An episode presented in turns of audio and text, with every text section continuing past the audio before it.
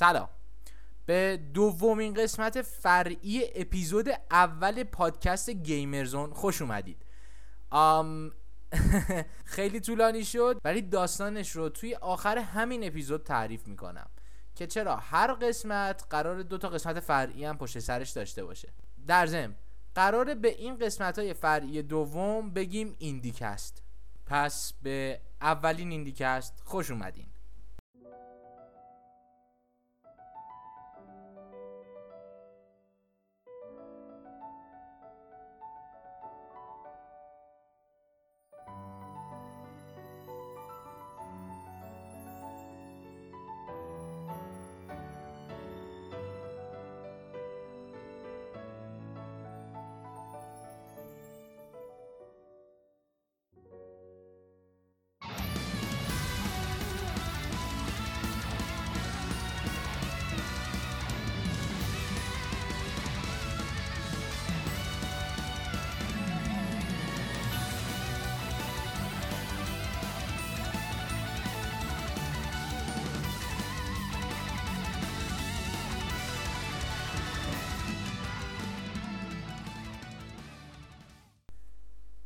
بیایم از اینجا شروع کنیم که اصلا بازی ساز indie کیه؟ خود کلمه indie اصلا یعنی چی؟ indie از کلمه independent به معنای مستقل میاد و به آرتیست یا گروهی میگیم indie که اولا به کمپانی بزرگی متصل نباشن و یه جورایی تهیه کننده خاصی پشت کارشون نباشه دوما هزینه تولید اثر رو خودشون داده باشن یا یه جورایی از کمپین های Kickstarter این هزینه رو به دست آورده باشن. اما چرا game designer های indie اینقدر برای ما مهمن؟ اولیش همین قضیه مالیه. شما اینطوری به قضیه نگاه کن که هیچ پولی نداری بعد یه ایده خیلی خوب تو سرت داری و می‌خوایم روش کار کنی. خیلی هم علاقه داری که این ایده رو به همه نشون بدی ولی نه پولشو داری نه وقتشو. پس شما هیچ توجیه اقتصادی از کاری که می‌خوای کنی نداری. چون حتی مطمئنم نیستی که این ایدت می‌تونه بفروشه یا نه. اما برای اینکه شرایط کمی بهترم بشه راههایی هم هستش که مثلا ایدت رو ببری کمپین کیک استارتر که اونم شرایط های خاص خودش رو داره. باید بازی تو از قبل ساخته باشی یه خوردش رو بعد به بقیه نشونش بدی و مردم ببینن و با میزان علاقه ای که حالا نسبت به بازی دارن یک پولی رو دونیت کنن و ازت حمایت کنن. و خب اینجا هم گرفتن پول کافی خب یک مقوله خیلی مهمیه. اگرم ایدهتون توی همین کمپین کیک استارتر بگیره یعنی که پول مورد نیازتون رو جمع کنین مسئولیتتون از قبل هم سنگین تر میشه. چون الان شما باید بدونین که پول رو باید کجا خرج کنین. یا اصلا باید چرا خرج کنین؟ یا واسه یه چه فرد متخصصی باید خرج کنین که بازیتون بهتر بشه؟ از طرف دیگه هم اگه نگیره ایدتون پس اون وقتی که واسه ساختن یک نمونه اولیه گذاشتین کلا ممکن به باد فنا بره دیگه. پس اینجا فهمیدیم که بازی ساز ایندی شدن کار راحتی نیست. اصلا ریسک این کار. چون هیچ دلیل و توجیه منطقی اقتصادی واسه این کار نداری. پس اینجا متوجه میشیم که بازی ساز ما داره یه جورایی به کاری که می‌کنه عشق میورزه. و خب از هر چیزی هم که داره تقریبا داره مایه می‌ذاره ازش. و خب این خیلی عالیه برای یه بازی ساز چون واقعا ممکنه اثری که بسازه یک اثر فوق العاده قوی باشه که اکثر بازی های ایندی هم واقعا آثار خیلی قوی یعنی یا حداقل در ضعیفترین شکلشون یک سری نوآوری های خیلی کوچیکی رو به نمایش می‌ذارن. و حتی بعضی از این آثار مستقل یا همون ایندی که گفتیم متاهای خیلی بالایی دارن و نوآوری های رنگارنگی دارند و غیره. همین نوآوری که گفتم ها این خودش نشونه خلاقیت بالای بازی ساز است. این خلاقیت یکی از دلایل اهمیت بازی سازای ایندیه. بازی سازای indie توی gameplay و تعریف داستان خیلی وقتا میان یک اثری رو ارائه میدن که از هزار تا بازی triple A جایگاه بهتری داره. بعد قسمت دیگه این قضیه پشتکاره. یعنی یک آیتمی که به من میگه چرا بازی سازای indie انقدر مهمن همین قضیه پشتکار است. گفتم پشتکار یاد سازنده های بازی Cuphead افتادم. یعنی برادران مولدن هاور که به نظر من همین بازی Cuphead ی که ساختن یکی از مهمترین و بهترین بازی های دو بعدی تاریخه. چون Cuphead تموم object که توی بازی بود و تموم کاراکتراش و همه انیمیشن‌هاش کاملا با دست کشیده شده بود. یعنی از هیچ برنامه کامپیوتری واسه این قضیه استفاده نکرده بودن. برای اینکه بازیشون هرچی بیشتر شبیه کارتونای 1930 بشه این کارو کرده بودن و با همین سخت کوشی ها هم واقعا بازیهایی ساختن که حتی در مواردی استانداردهای بازی های تریپل ای رو توی بحث سرگرمی و تعامل میشکنه و می‌ذاره کنار. اما این قسمت در مورد سازنده های بازی کاپ هد نیست یعنی برادران مولدن هاور این قسمت در مورد بازی هالو نایته.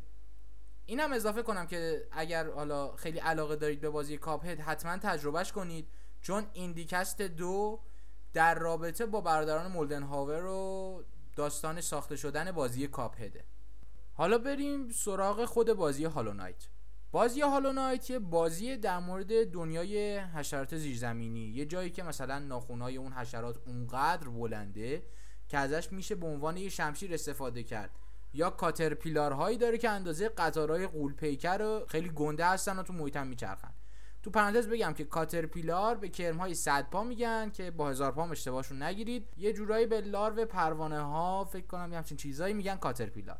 تیم چری با عرضه هالو نایت یه موفقیت خیلی بزرگی داشت. بازیشون توی استیم فروش یه میلیون نسخه رو توی جون سال پیش رد کرد. از طرف دیگه توی E3 2018 و مراسم Nintendo Direct بود که توی یک اقدام غافلگیر کننده توسط خود نینتندو و استودیوی Team Cherry نسخه سویچ این بازی تایید شد. بازی تو همون دو هفته اولش 250 هزار نسخه فروخت. بازی که اول قرار بود یه به player یک سفر دو سه ساعته توی محیط خودش بده.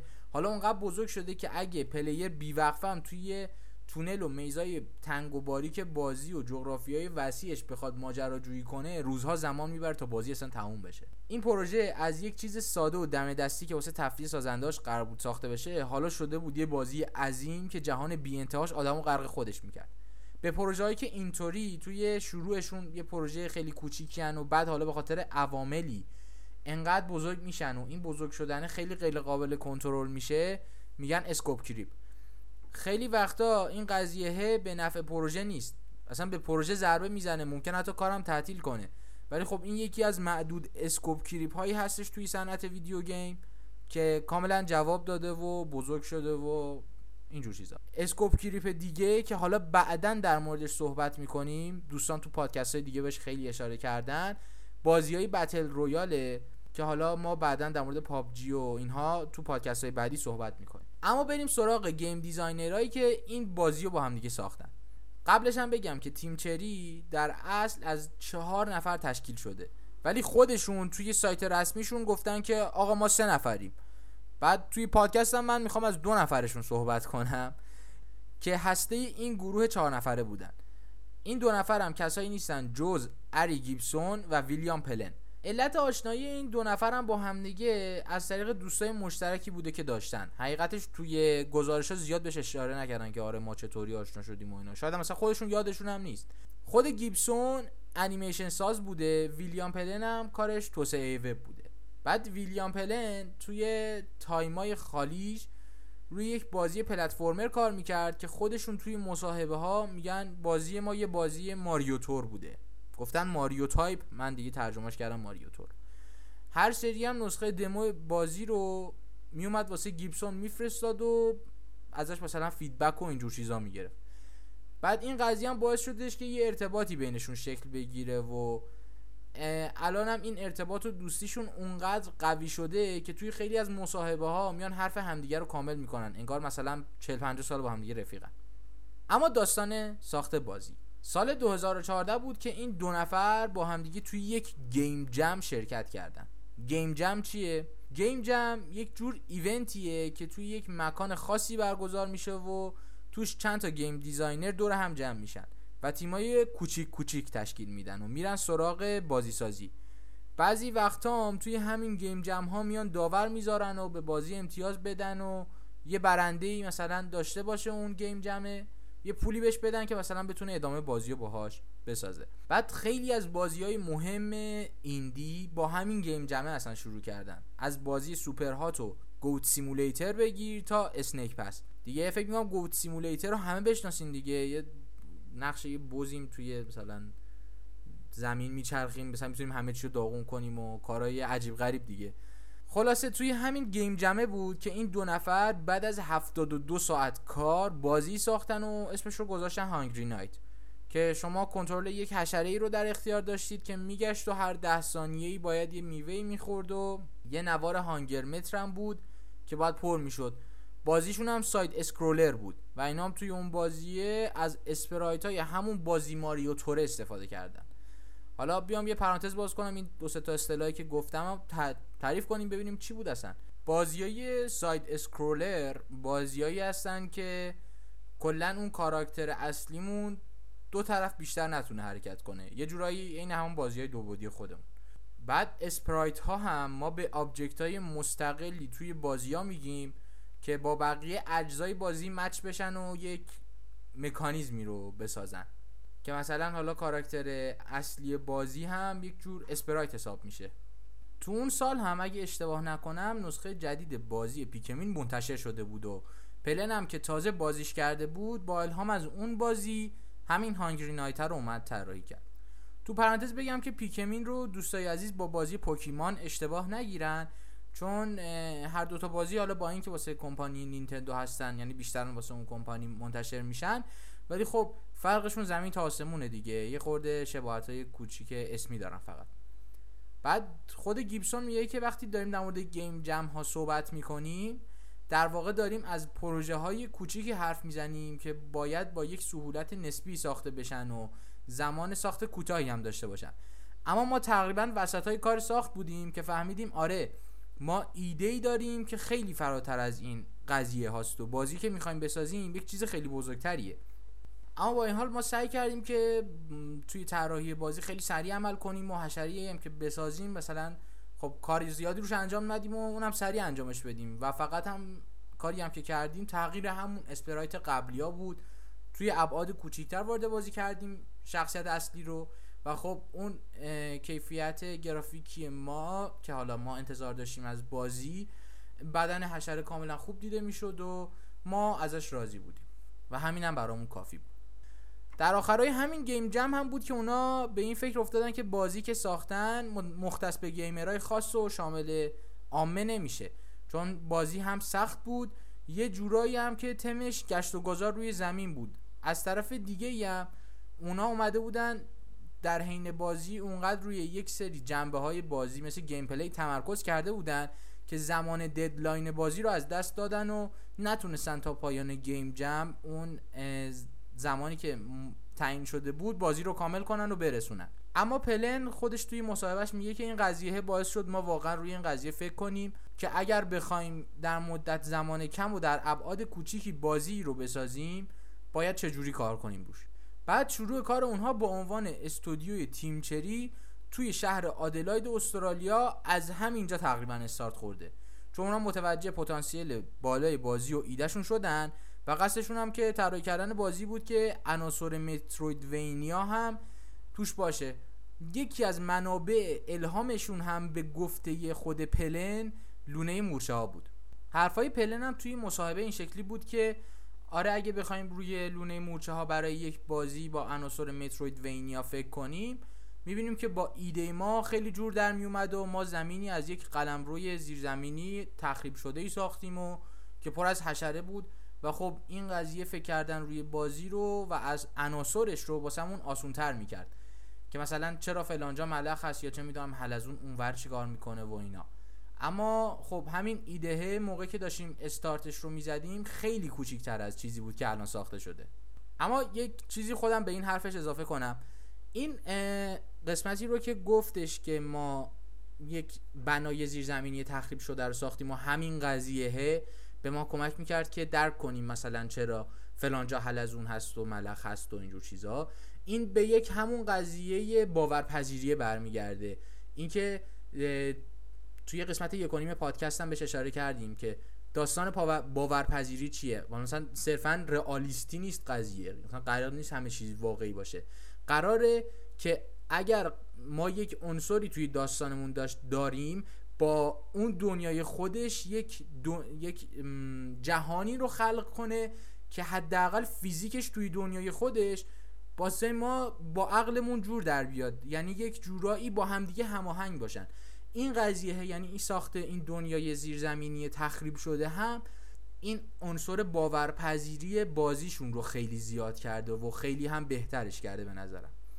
اما خب خلاصه هالو نایت بعد از گیم جم ناموفق این دو نفر استارت اصلی شروع شد. پلن هم که شروع کرد به کد زدن برای قسمت های بازی و این وسط هم یه چیزایی که توی کد زدن بلد نبود و می‌رفت یاد بگیره و کاراکتر بازی رو تغییر می‌داد و مدلی هم که ساختش خودشون میگن خیلی شبیه هالو نایت الانه. خود همین پلن هم به اری گیبسون میگه که بیا اونقدری روی پروژه کار کنیم و جهانی رو بسازیم که مثلا دو ساعت طول بکشه تا دور دنیای بازی مثلا بتونیم بچرخیم دیگه. یعنی مثلا از این شرق بازی بخوام برم به غرب بازی دو ساعت طول بکشه. اونا هم برای شروع ساخت مکان بازی اومدن از هاب بازی شروع کردن. هاب کجاست؟ هاب یه تقریبا به یک جای به نقطه شروع بازی میگن. البته یک جاییه که شما مثلا می‌تونید برید توش سلاحاتتون رو آپگرید کنید و یک جور هوم اصلی بازی دیگه اون خونه اصلی که حالا مثلا کاراکترمون توش می‌تونه کارهای خودش رو انجام بده یعنی مثلا آپگرید کنه خودش رو یا مثلا سلاح بخره و اینجور چیز. اومدن از هاب بازی شروع کردن که توی بازی هم بهش میگن The Town of the Dirt Mouth. بعد کاراکتر هم تو نمونه اولیه برای شروع جایی یه جایی روی زمین میافتاد و بعدش هم یه بخش توتوریالی بودش که بعد اون رو رد می‌کرد و بعد آروم آروم هم که مثلا چهار تا نقطه دیگه هم به بازی اضافه شدن. یکی مثلا اسمش فانگس اریا یکی دیگه اسمش مثلا بون اریا و از اینجور جاها. که هر کدوم هم باس مخصوص خودش رو داشت و باید حالا پیداش می‌کردین و البته روش کشتن هر کدومش هم با هم دیگه فرق بود. خلاصه بازی که ساختن آروم آروم بزرگ و بزرگتر شد که الان هم هر منطقه کاملا جدا از بقیه است و اصلا داستانهای خاص خودش هم داره. اونقدرم بزرگه که واقعا توش گم میشین. این محیط و این شهرسازی ها و همه این کارها رو اری گیبسون کرده و پلن هم داشت روی مکانیزمای کارا... یعنی مکانیزمای بازی و کاراکتر کار می‌کرد. بعد اینا اون موقع اومدن توی بعضی از غارا ها رو به player معرفی می‌کردن که مثلا کاراکتر بیاد ضربات و حرکاتش رو بشناسه و یاد بگیره و بعدم این یه جورایی از معدود ایده های دست نخورده توی بازیه. حتی کاراکتری هم که واسه نمونه اولیه طراحی کرده بودن درسته که خیلی شبیه نمونه نهایی شد ولی خب باز هم تغییرات زیادی رو توش اومدن اعمال کردن. بعد مپ بازی هم که اینطوری طراحی شد که همه چیز از همون درت ماوفی که گفتم شروع می‌شد و آروم آروم هم گسترش پیدا می‌کرد و بزرگ و بزرگتر می‌شد و روش های بیسیکی هم اومدن واسه مبارزه با باس فایت ها گذاشتن. که البته با اینکه همشون روش های پایه‌ای و بیسیکی هستن ولی خب در این حال با همدیگه متفاوتن و این یکی از همین جادوهاییه که بازی هالو نایت داره به ما ارزش می‌کنه. بعدش هم اومدن مکانیزم های حمله بازی و تحت تاثیر یک سری عناصری قرار دادن که توی بازی بهش میگیم چارم. یک سری سنگایی هستن که بهشون میگن چارم. که این باعث یک تنوع خیلی زیادی در همون گیم پلی شد. درسته روش های حمله همون روش های بیسیک و ساده بود ولی خب این خودش یک تنوع زیادی رو تو بازی ایجاد کرد. این دو نفر هم هر چقدر بیشتر و بیشتر توی اون پروژه جلو می‌رفتن بیشتر متوجه می‌شدن که باید روی این پروژه به صورت تمام وقت کار کنن. چون روی این پروژه تا حالا قبل از سال 2015 داشتن نیمه وقت کار می‌کردن در کنار مثلا کارهایی که باعث کارگزاراشون انجام می‌دادن هم روی بازی یک خورده کار می‌کردن. خود پلن در این رابطه میگه که اینجا بود اینجا وقتی بود که فهمیدیم نمی‌تونیم همه چیز رو با هم دیگه هندل کنیم چون هر کاری در حداقل ترین شکل وقت ما رو واسه پروژهمون می‌گرفت. حالا بماند که چقدر این اثر افرادی که حالا باشون در کار برخورد داشتیم روی بازی که داشتیم میساختیم خیلی زیاد بود. و جای دیگه هم که گفتن که فقط یک چیز خیلی کوچیک یا اتفاق خیلی کوچیک باعث می‌شد که روند کاری ما توی اون پروژه کلا به هم بخوره و مثلا ممکن بود حتی واسه چند مدتی هم این قضیه به تعویق بیفته. اینجا بود که اونها توی آخر سال 2014 پروژه رو بردن توی یک کمپین کیک استارتر که پلن هم توی یکی از مصاحبهاش میگه که ما فقط دنبال 25 هزار دلار بودیم ولی در نهایت پولی که از کمپین گرفتیم باعث شد مسیرمون حتی توی بازی سازی هم تغییر کنه. حقیقتش اونقدر مردم توی اون کمپین کیک استارتر از این بازی خوششون اومده بود که 53 هزار دلار واسه ساخت این بازی کمک کردن. این رقم اونقدر فراتر از انتظارشون بود که باعث شد اونها یک نفر سومی رو حالا به تیمشون اضافه کنن. حالا این نفر سوم کارش چی بود؟ به عنوان کارگردان فنی بازی توی این پروژه حضور داشت. بعد با موتور یونیتی هم کار کرده بود و کمی از طراحی و فیزیک بازی سر در می آورد. می‌تونستن بهشون کمک کنه که شخصیت ها رو توی ابعاد حالا بزرگتر یا کوچیکتری بسازن و حالا مثلا فیزیکش هم در عین حال رعایت کنن. اسم این آقا دیوید کازی بود و حالا با ورودش به تیم داشت یک به همشون یک فضایی می‌داد تا بازی رو بیشتر و بیشتر رشد بدن.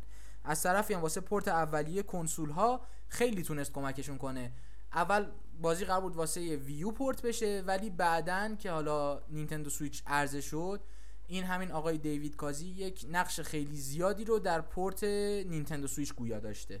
یک جایی هم توی یک مصاحبه ای ویلیام پلن میگه که وقتی داشتیم بازی رو میساختیم چون بازیمون درباره جهانهای خیلی کوچیک بود و باید خیلی چیزها رو در حد همون کوچیک بودنشون رعایت می‌کردیم و اینکه می‌خواستیم بازیمون باورپذیرتر باشه و باید اسکیل و سایزی که برای بازیمون می‌خواستیم رو رعایت کنیم دیوید کازی به ما خیلی کمک کرد تا یک بالانسی رو توی بازیمون بسازیم و با همین بالانس و معرفی کردن عناصر gameplay بازی رو پیش ببریم. و خب واقعا هم اینجا اگر بخوام از دید یک منتقد یا یک دید یک player به بازی نگاه کنیم واقعا نقش دیوید کازی توی این تیم کاملا اصلا غیر قابل انکاره. در عین حال قسمت جالبش اینجاست که دیوید کازی به عنوان عضو رسمی تیم چری نیست. یعنی اگر داخل سایت رسمی تیم چری رو نگاه کنید اسم دیوید کازی رو نمی‌بینید توی اون سایت. یکی از قسمت های مورد علاقه ساخته این بازی واسه ویلیام پلن به گفته خودش بزرگ به تصویر کشیدن اون دنیای کوچیک توی بازی بود. دلیلش هم اینطوریه که میگه چون واسه ما ساختن این دنیای کوچیک توی محیط دو بودی سراستر بود و خب این نسبت به پروژه های سبودی یک برتری داشتش برای ما و انیمیشن سازیش رو هم خیلی دوست داشته. در این مورد هم گیبسون میگه که خیلی از بخشای انیمیشن سازی رو به کمک خود پلن انجام داده و خب از نظرهای پلن هم توی بخش انیمیشن سازی استفاده کرده با اینکه توی حوزه تخصصی خود پلن هم این قضیه نبوده اصلا. اینا خیلی اون بازی رو که ساخته بودن بازی می‌کردن. دلیلش هم این بود که یه جایی خود گیبسون میگه که از همون قارای کوچیک که توی بازی گرفته تا شهرها و پیش خمهایی که باید به بازی می‌دادیم و راههایی که سر راه راه پلیر میذاشتیم تا بتونه راهش رو پیدا کنه و همینطور هم سرعت بازی رو باید طوری تنظیم می‌کردیم که از توانایی کاراکتر هم بتونیم خوب استفاده کنیم هم بتونیم به بازی چالش بدیم. یه طورایی باید این بازی رو بین همه اون ژانرایی که توش دخیل بود از حالا سبک مترویدوینیا تا اون قسمت های پلتفرمر بازی رو بالانس کردیم. بازی از همون اول قرار نبود سبکش Metroidvania باشه. این یه ایده بودش که گیبسون از همون game jam داشت ولی زیاد روش نمی‌کرد. تا اینکه حالا و در توی وسط های ساخت بازی بودن اینا هم که دیدن یک فضای بزرگی رو دارن می‌سازن گیبسون گفتش که خب حالا این فضا رو که داریم حالا بیایم این آزادی رو به player بدیم که توش چرخ بزنه و راه خودش رو از بین اون هزار توهای مختلف پیدا کنه و برای همینم پیشنهادش رو دیگه رسما واسه به دیوید کازی و پلن ارائه داد و خب بازی هم اینطوری راه خودش رو به سبک مترویدوینیا باز کرد.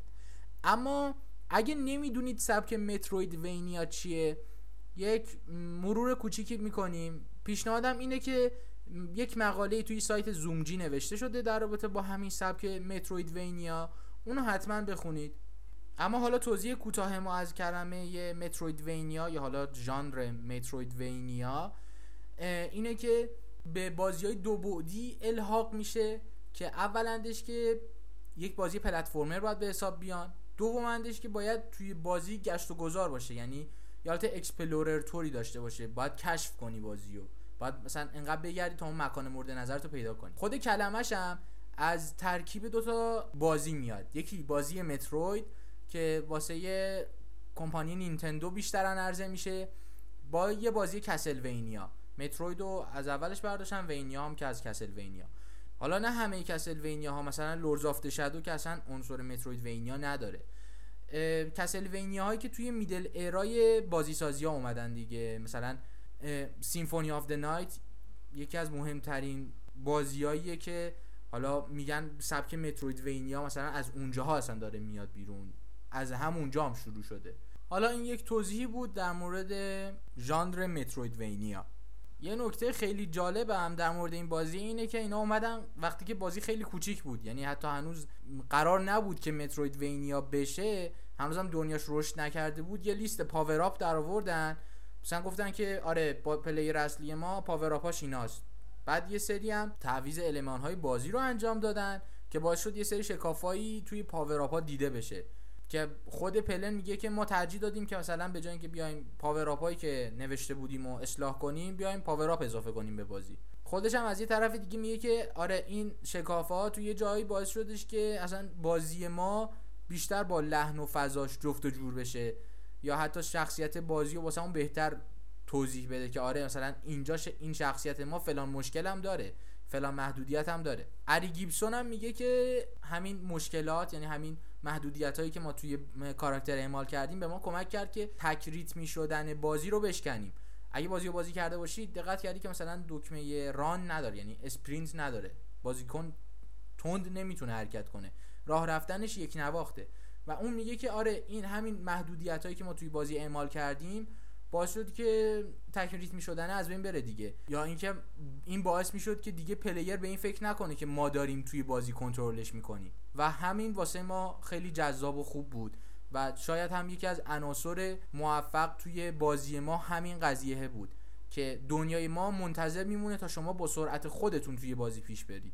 بعد فضاسازی دنیا رو طوری ساختیم که object به object بازی قابل جستجو و ماجراجویی باشه. از grub هایی که توی بازی گذاشتیم که نوار سلامتیتون پر شه تا تغییر دادن توانایی های هالو توی بازی حالا به وسیله همون سنگ های charm ی که گفتم بهشون اشاره کردم. مهمتر از همه اینها اون شخصیت های جذاب و به یادموندنی بازی با زبون و حرفای خاصشون توی بازی بود که صداهاشون رو یا گیبسون یا پلن در می آوردن یا بعضی وقتا هم مثلا می‌دادن به اعضای خانوادهشون یا دوستاشون. تنز قضیه هم اینجاست که صدای چند تا از کاراکترها رو مادر ویلیام پلن در آورده. پدر ویلیام هم بازی رو گرفت اونقدر بازی کرد تا بالاخره متوجه بشه که کدوم صدا رو همسرش در آورده. خلاصه که اریو پلن حسابی بازی رو بازی می‌کردن. ساعتها با هم دیگه در موردش صحبت می‌کردن و از بالانس شدن بازی می‌گفتن.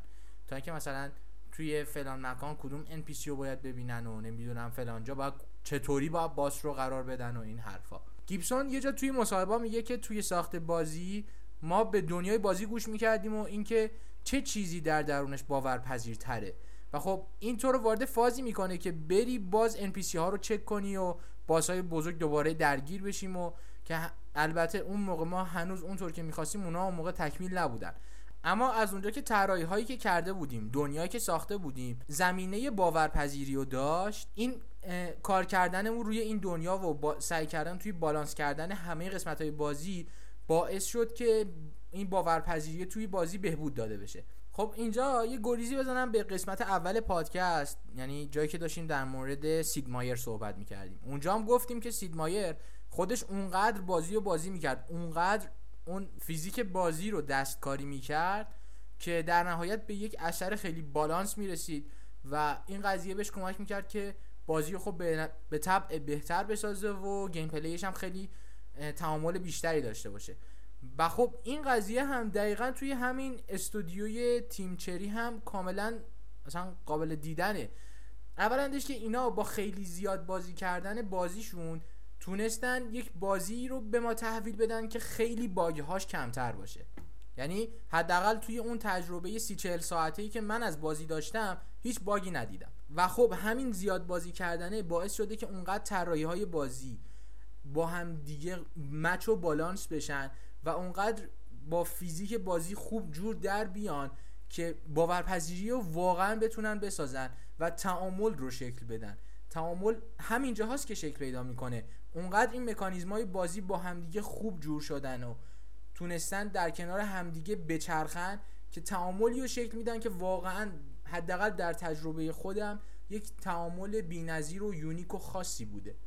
اما خب حالا یه چند تا از دلایل موفقیت بازی هم مرور می‌کنیم. یکی این که توی این انجمنا و فروم ها خیلی می‌گفتن که آره هالو نایت خیلی شبیه دارک سولزه چه به لحاظ تمی که داره و چه به لحاظ اون سبک بازی که هستش. حقیقتش این که نظر خودم در این باره مثبته. ولی خب خود پلن میگه که ما واقعا از این بازی الهام نگرفتیم. من حتی خودم بعد از اینکه به ما گفتم بازی مشابه دارک سولز تازه رفتم سری سولز رو بازی کردم. قبل اون هم آره یک سری آشنایی های کوچیکی داشتم ولی فقط در حد آشنایی بود. و این قضیه که آره هالو نایت یک Dark Souls دو بعدیه خیلی به اینها کمک کرد که بازی رو که ساختن خیلی سریعتر و بهتر بفروشن دیگه. از طرف دیگه پلن میگه که من فکر می‌کنم خیلی از بازی های دیگه هم شبیه Dark Souls هستن. حالا چه به لحاظ تم چه به لحاظ اون gameplay که توی خودشون دارن. گیبسون هم که حالا توی همون مصاحبه اومد مثلا ادامه حرفش رو داد و گفتش آره اون دنیا مثلا خیلی شبیه دنیای همدیگن و و خب اگر هم بگیم که این بازی شبیه دارک سولز نیست چرا دروغ گفتیم؟ اما منابع الهام ما اصلا هیچ ربطی به دارک سولز نداره. ما خیلی بازی هایی که واسه NES منتشر شدن رو بازی کردیم. مثلا مثل زلدا دو. بعد خود پلن هم میگه که میگه من کلا یا توی هالو نایت بودم یا توی زلدا. بعد اینطوری بودش که خب مردم همه یک تصوری رو از زلدا دارن که اون تصور تقریبا شبیه بازی زلدا اوکارین آف تایمه. ولی خب ما منابع الهاممون از زلده های اول بود که خب دو بودی بودن و کاملا شخص رو توی بازی فرو می بردن و ما از همونها استفاده کردیم. پلن خودش هم یه جای دیگه واسه یه دفاع از این که آره ما از دارک سولز تقلید نکردیم چون دیگه خیلی دیگه بحث تقلید رو داشتن می آوردن وسط. به نظر منم اشتباه چون هیچ شباهت اونطوری هم ندارن که بگیم آره تقلیده.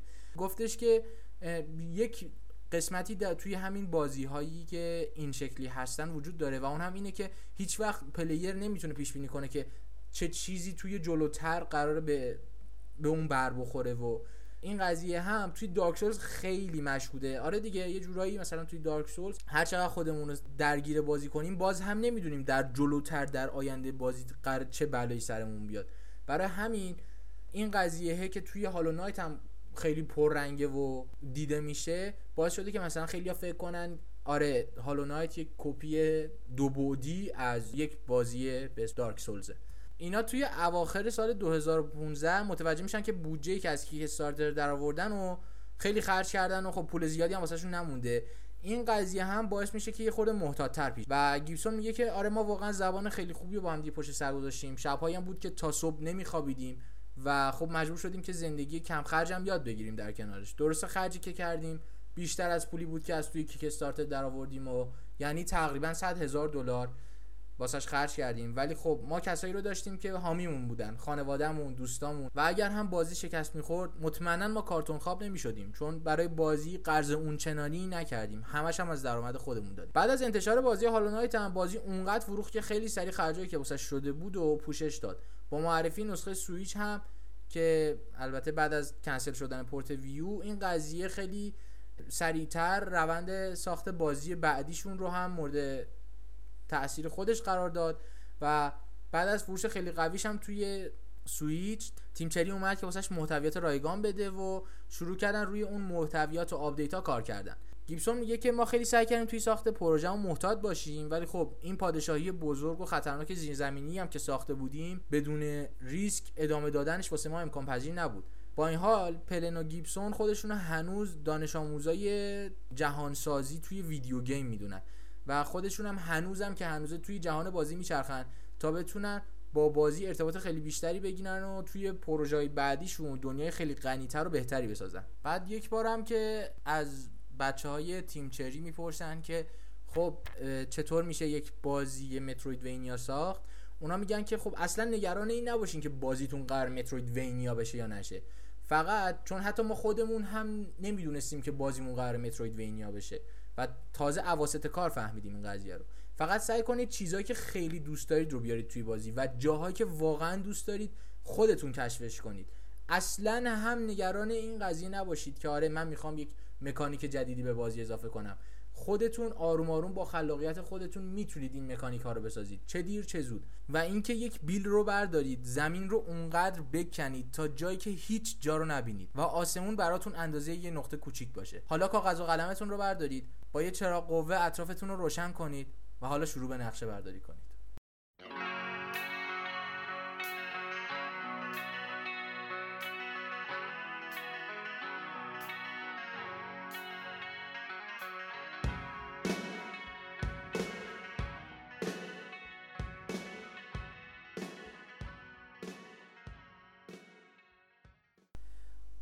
این قسمت از پادکستمون هم تموم شد. مرسی که تا اینجا گوش کردین. حالا طبق قولی هم که دادم باید بگم که نحوه کارکرد پادکست چه شکلیه. هر اپیزود پادکست ما در اصل سه بخشه که من دوست دارم این سه بخش رو به یک قسمت اصلی و دو قسمت فرعی تقسیم کنم. قسمت اصلی همون قسمتیه که یک عدد معمولی کنارشه دیگه. مثلا قسمت یک در مورد سید مایر بود دیگه. بعد همین قسمت اصلی هم قرار داستانی زندگی یک بازیساز بزرگ باشه. کسی که توی بازیسازی یک تحول ایجاد کرده باشه. اما قسمت فرعی اول که بهش می‌گفتیم اپیزودهای نیمدار مثل قسمت یک و نیم در رابطه با اصلی توی بازی سازی که توسط همون فردی که توی قسمت قبلش ازش صحبت کرده بودیم یا بنیانگذاری شده یا خیلی ارتقا داده شده. مثلا این بار تو قسمت یک و نیم ما داشتیم در مورد emergent storytelling حرف می‌زدیم و کاری که سید مایر با این قضیه کرده بود. اما توی قسمت فرعی دوم که ما بهش قرار بگیم IndieCast در رابطه با زندگی یک سری از بازی های indie قرار صحبت کنیم که روش کارشون یک جورایی شبیه به همون اپیزود اولی است اپیزود اصلی است. مثلا اینجا گفتیم که تیم چری واسه ساخت بازیاش هی می‌رفت بازی و بازی می‌کرد هی بالانس می‌کرد هی چپ و راستش رو درست می‌کرد هی امتحان می‌کرد چیزای جدید میذاشت توش. مثل کاری که سید مایر می‌کرد. سید مایر هم گفتیم تو اپیزود اول خیلی بازی رو بازی می‌کرد اونقدر بازی رو تغییر می‌داد تا بالاخره به نتیجه دلخواش برسه. پسی شد؟ هر اپیزود سه بخش داره. که اسم هر کدومشون هم جداه. یکی اپیزود اصلی با دو تا اپیزود فرعی که هر اپیزود فرعی هم گفتیم اسم اولیه میشه اپیزودهای نیمدار مثل قسمت یک و و اپیزود فرعی دوم هم در رابطه با بازیسازهای indie ه که روش کارشون شبیه همون قسمت اصلی. اون بازیسازی که تو قسمت اصلی ازش حرف زدیم. قسمت دوم ما در رابطه با اسطوره بازی سازیه یعنی شیگرو میاموتو سازنده بازی ماریو زلدا و Ocarina of Time و یه بخشایی هم از پروژه متروید. مرسی مرسی که تا اینجا ما رو تحمل کردید ما رو گوش کردید. مرسی ازتون بابت کامنتاتون ممنونم. حتما همون کامنت بذارید حتما نظراتتون رو به ما بگید. می‌دونیم هنوز اول راهیم هنوز چیز زیادی نمی‌دونیم. هنوز لحنمون مشکل داره هنوز ممکنه توی گفتن پادکستی خورده ایرادات داشته باشیم ولی سعی کردیم که روز به روز این قضیه رو بهتر و بهترتر کنیم. بابت تاخیر این دو هفته ای که داشتیم هم من باید یه عذرخواهی کنم از شنونده های عزیز. به خاطر اینکه نتیجه کنکور اومد و ما درگیر انتخاب رشته بودیم دیگه کدوم شهر رو بزنم و چرا مثلا این شهر نمیشه و چرا اون شهر میشه و خلاصه اینطوری بود. یه دلیل دیگه هم داره تاخیرمون البته اونم این بود مترجم پادکست ما یعنی محمد مهدی وقت نکرد. یعنی اصلا یک مشکلی واسش پیش اومد یک مسئله پیش اومد که اصلا وقت نکرد این قسمت رو ترجمه کنه. برام دستنها موندم و دیگه حالا شما فرض کنید در بهبوهه این که بعد انتخاب رشته کنیم ببینیم کجا خوبه کجا بده. داشتم پادکست هم ترجمه می‌کردم و کار دیگه هم انجام می‌دادم. خلاصه اگر کم و کاستی داشتیم ببخشید. نظراتتون هم حتما به ما بگید. تا اپیزود بعدی. دسته هاتون فول شارژ اکانتاتون پر از گیم. بدرود.